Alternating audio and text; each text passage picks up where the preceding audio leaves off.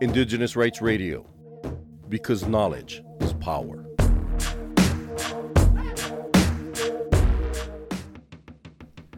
A just transition for Indigenous peoples is one that centers a human rights approach at the protection of biodiversity and advances Indigenous sovereignty and self determination in all endeavors relating to the building of green economies. Doing this will require that all stakeholders observe and fully implement the UN Declaration on the Rights of Indigenous Peoples and the right to self determination and free, prior, and informed consent in all decision making. It will surely require a set of solutions including reinforcing and improving existing standards, reforming old mining laws and regulations, mandating circular economy practices, setting standards and meeting targets for minerals, reuse and recycling, reducing demand, and accepting degrowth as a concept and a pathway. To find out more how the effects of climate change are impacting indigenous peoples, Cultural Survival spoke to Eileen Mairena Cunningham. Thank you, Sheldon, for the invitation to this interview. My name is Eileen Mairena Cunningham. I'm indigenous Miskito from the Caribbean coast of Nicaragua. And I'm part of the uh, staff. CADPI is an indigenous organization that is the Center for the Autonomy and Development of Indigenous People in Nicaragua and we are part of a bigger network of organization that is Elatia Network. That the, we we this Elatia Network is um, have rep- representative of 18 organizations in 70 countries in Latin America, Africa, and Asia. So also we are part of other organizations that work climate change, like the Right Energy Partnership with Indigenous People, and we as CADPI, we work in different level of related to climate change issues. Um, at local and regional level uh, in Nicaragua, uh, we work in capacity building um, for indigenous people around the climate change issues in indigenous territories on and also um, we are working in how to indigenous people can improve the resilience and can adapt better to climate change. Um, and the other part of work that we do in climate change is about advocacy. And the advocacy we're doing at national level, um, starting with our autonomous regions and also at international level um, with the participation in the UNFCCC. One of the main impact that we have in our region because we live in a coastal area in the Caribbean and you have seen recently that there is a lot of hurricane and storms that um, that are um, impact our lands and territory. Just a week ago, we have a big um, um, hurricane, um, Julia, that it was um, uh, luckily was only category one, but have impact. If you say my family, in in different way. This hurricane, even it was a very um, a category, a low category, we have seen a lot of floods in our lands and territories. So there is um, some communities in the area I live that um, they lost all their their uh, production, all their beans or their rice. They're losing this because of the impact of the hurricane. Um, in other is also the impact in the infrastructure of the houses. Um, for example, my sister house was without the roof after the hurricane. My cousin, who lived in an island, um, had been impacted um, not only in her house but also about the, the biodiversity around the, the territory she lived because most of the trees were uh, f- uh, falling down and you can imagine the impact also in the biodiversity and in all these products that that the community get from the from the forest and from the uh, natural areas around. So we have seen in, in, in the Caribbean coast in Nicaragua a lot of these floods. Um, two years ago, we have uh, impact of two hurricanes uh, with a difference of time of 10 days. So then, so you can see there that all this natural disaster has been more um, we can see more aggressive and have been seen a very short time that don't give the indigenous people or other communities the opportunity to to respond um, the way they natural they traditional do So um, two years ago with this two hurricane, um, people were still trying to get up to fix their houses when the second hurricane arrived in the area. Um, I think for us, that is one of the main impact. And of course, if you have hurricane, you have flood, that will affect the livelihood of the indigenous people, will affect the biodiversity around the territories. Um, there is a lot of product that indigenous people get from the forest, and it's impossible after a hurricane have access to this area, and also um, um, animal meat that people find in the forest, of course, the animal migrate to other areas. So um, this has been really a, a, a, big impact in the in the livelihood of indigenous people. In Nicaragua, we have a series of laws around and policies around the climate change adapt, adaptation and mitigation. One of our main achievements at national level is that in these national policies, so in the national plans uh, of adaptation and mitigation, the indigenous people are included with all the rights that are around um, free and informed um, consent, the effective participation. This has been really good. Um, it's recently, so we're still um, pen, uh, waiting for the implementation of this but at least we were part of this process and our, our voices are present in these policies. At international level, I think um, we have different um, um. Um, we have been working, at least me personally, I've been working the past seven years uh, following the UNFCCC.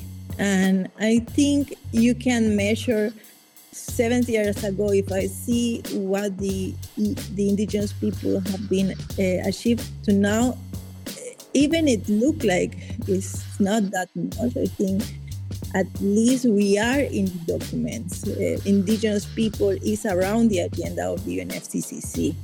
In the past. Um, intersessional negotiation in Bonn in June this year, July this year, you have been we have been seeing that there has indigenous people have been in the um, dialogue and the roundtable discussion around adaptation mitigation um, climate finance and also loss and damage and i think the article 6 too. So even if we don't get everything we want at least we are sitting there at least um, the state parties heard what indigenous people want to um, how indigenous people want to be included in all these negotiations. And then if you we take specifically uh, climate finance issues we see in the green climate fund that indigenous people now we have a policy.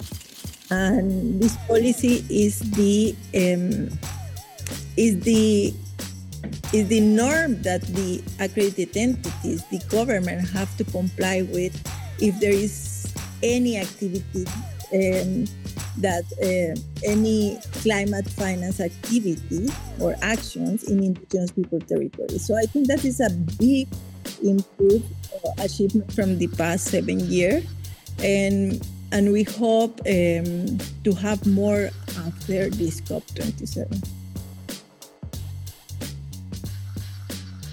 I think one of the main achievements in Glasgow was one, there was a very um, big participation of indigenous people just to be during the meeting. And I think there are different ways to do advocacy during this COP. So one is that we have a very strong team during um, the Glasgow COP, and indigenous people issues were visible. That was one of the first one. And second one, well, you know about um, all the Glasgow Declaration on, on forests and land use. And I think that's really so important because the state party have defined how they want to work around the forest and land use and ecosystem approach. And of course, this um, forest declaration, forest declaration on forest and land use is um, direct uh, is directly related with indigenous people because if we see around the world where indigenous people live, we are living in this area where um, natural resources are uh, better um, uh, maintained.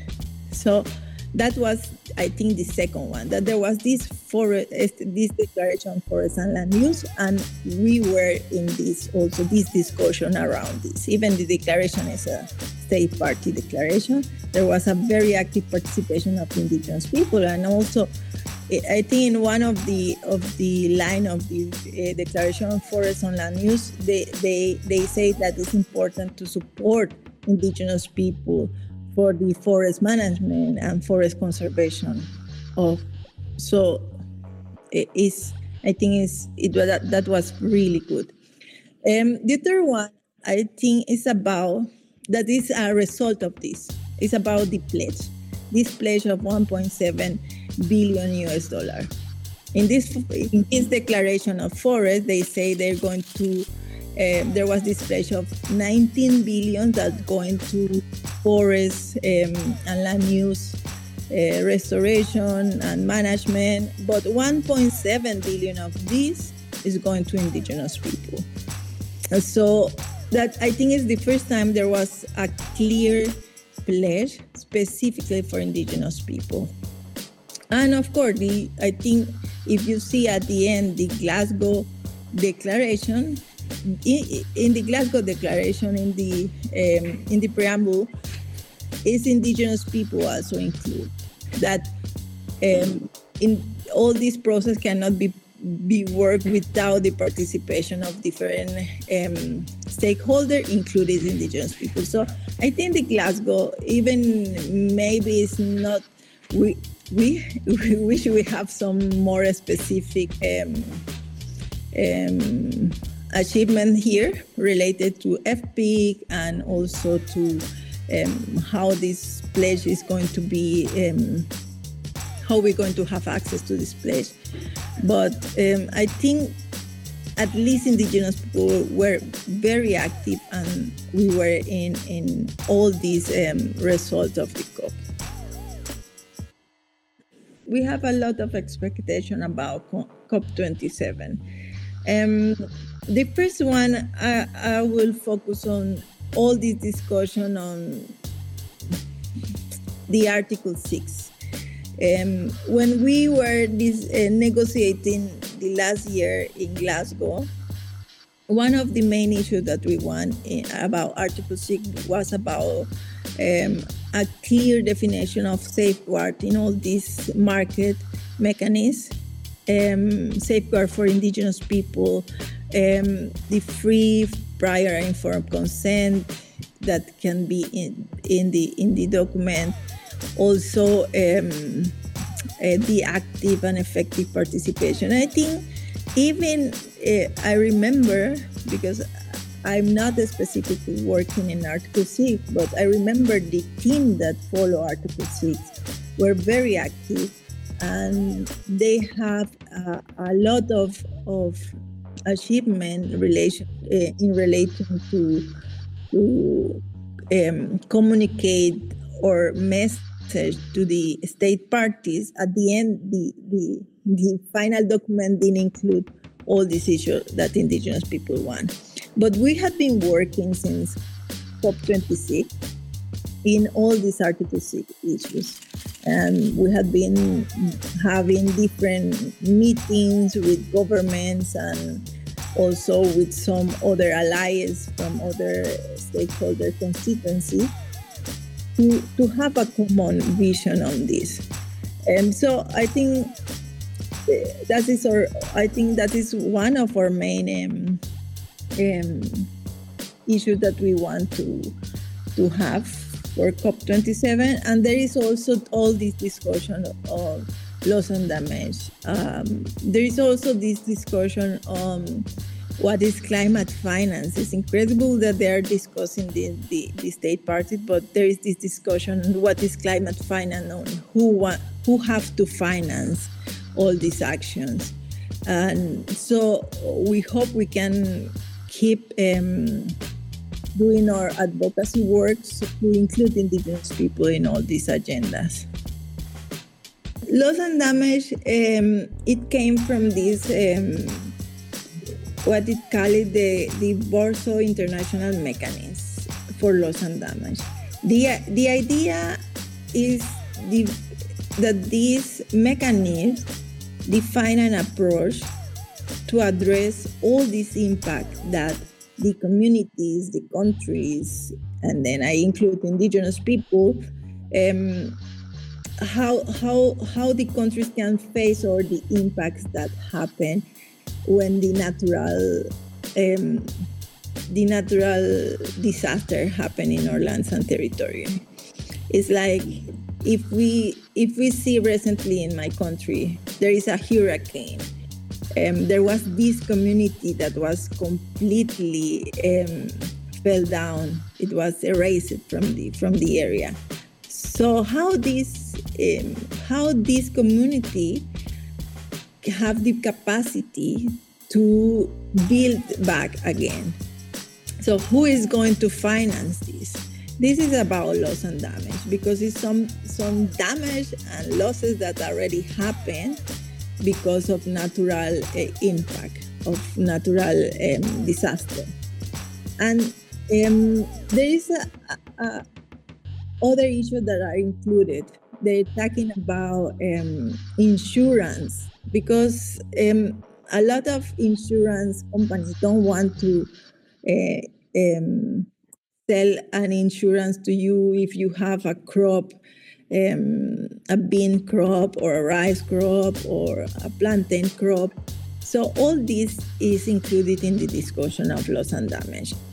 And is all this support, uh, finance support, technology support, capacity building support around um, what what a community, what a country can do when a natural disaster happens and and I think it's so important for indigenous people because um, we know we are the the one who have the the the most small um, footprint and but we have a lot of impact in our lands and territories.